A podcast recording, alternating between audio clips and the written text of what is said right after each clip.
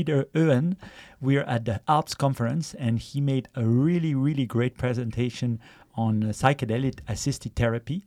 He's um, he's a psychologist, I think. psych- Psychiatrist. psychiatrist. I'm sorry, and uh, we, it was a really a great presentation where he explained uh, MDMA assisted therapy and other therapies, and we really learned a lot. So first of all, for all those listening, please go to the YouTube website of Alps Conference and check out the video because you'll see the live feed, and then you can listen to those beautiful questions we'll ask you.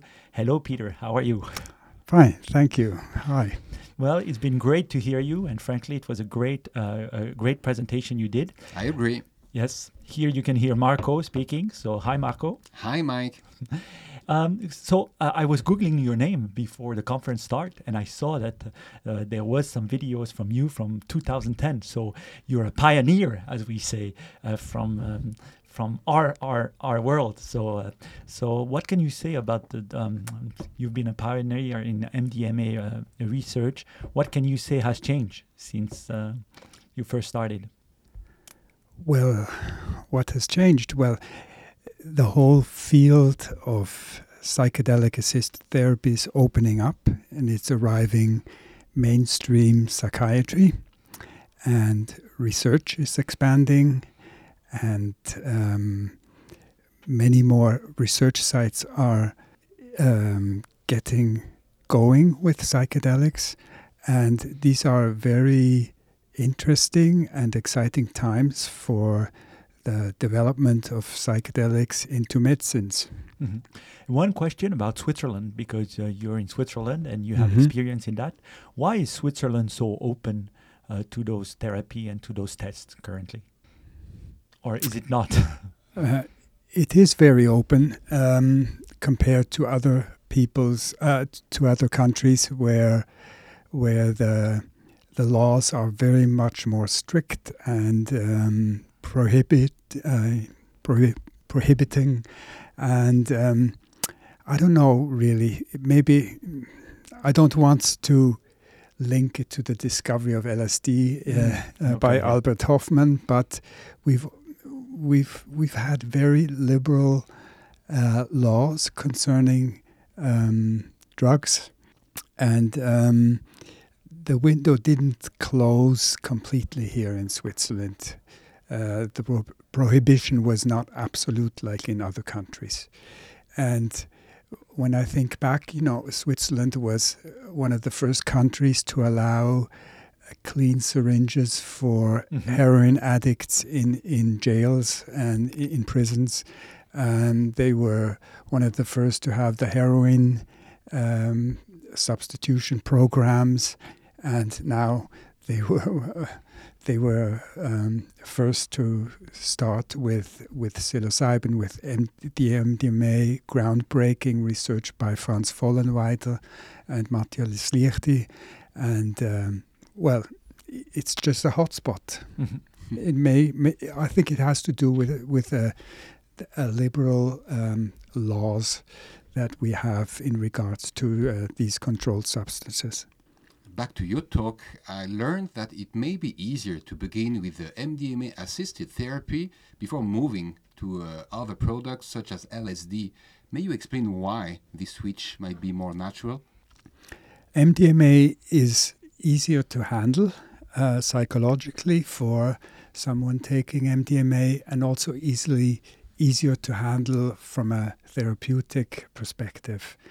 And um, well, I work mainly with um, people who suffer from trauma-related disorders, and they they um, they are really confronted with their trauma immediately, usually uh, under the influence of such mind-altering drugs, and it it's easier for them and a bit less painful uh, if we start with MDMA. That's one uh, reason for, for beginning with MDMA. The other is that um, people suffering from uh, interpersonal trauma, like violence, like rape, like child abuse, they are very distrustful, they are very aloof, they don't allow for closeness. And these things are easier to introduce into the ther- therapy under MDMA. Mm-hmm. Um, the trust building is much more um, is is better or easier uh, or is facilitated under MDMA. So it, it, it gets them. It's like going to primary school first before you go to higher grade Mhm. schools. It's Interesting. it, it's the same. You learn the basics of how to deal with the altered states of consciousness, how to navigate the altered state of consciousness, how to deal with your own emotions before before you go on to LSD and its more profound effects Mhm. on the psyche. I have a question. A listener that might be listening to us now is asking her or himself, how do we start if I'm a patient and I think this therapy would be for me and I live in Switzerland? How could uh, a person uh, start the path or start the journey? Well, he has to be referred to somebody who is working with um, with these uh, substances, and uh, it's a pity that it is. Uh, there are very limited resources and, and not many therapists engaged in this yet, and um, you have to be a bit lucky to uh, become uh, to get a place in in such a an office who where where these drugs are administered. Well, if somebody is already in therapy, he can ask his um, therapist to refer him or her to someone work already working with these drugs. Another uh, avenue is to participate in in uh, in research, but that's um, even rarer here, um, or practically impossible. Too bad for you, Peter. Now they know your name.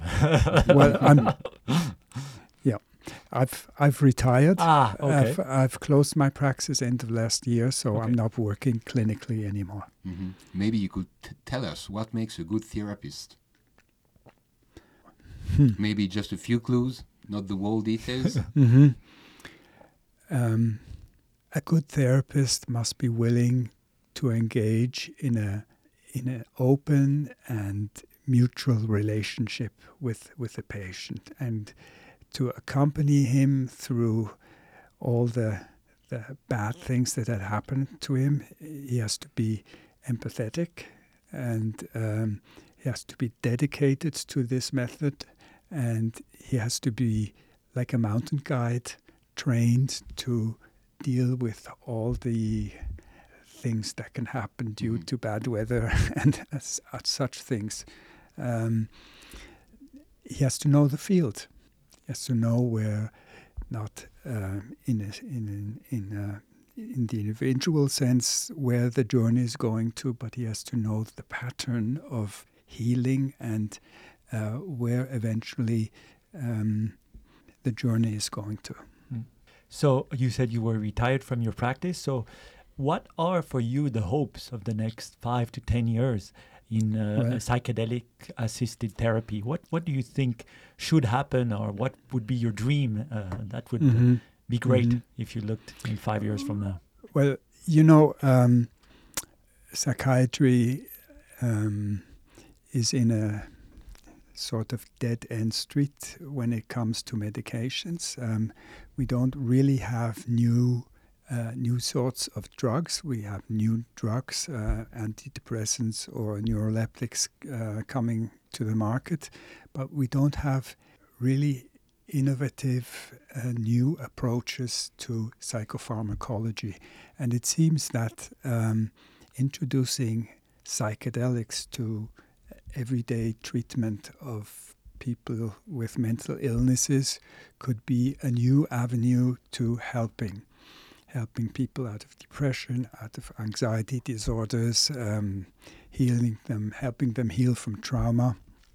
And my hope is that um, the second phase three study uh, Mhm. will of MDMA and PTSD will be as successful as the first one, and um, which is being done in the U.S. If I'm not North America, yeah, and um, then um, the way is open for the registration as a prescription drug of MDMA, and when this happens, we will see what this can move and change in everyday psychiatric psychotherapeutic practice.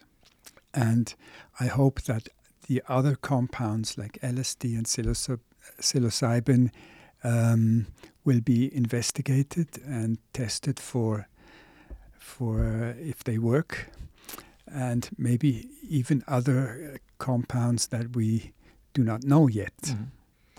Thank you very much, Peter, for all those insights. It was a pleasure to uh, hear you. And uh, for all the people who want more information on Peter, well, you go directly to the Alps uh, um, Twitter account and you will find everything there. And we'll link everything about Peter and the Alps conference directly in the show notes. Thank you very much. Thank you. You're welcome.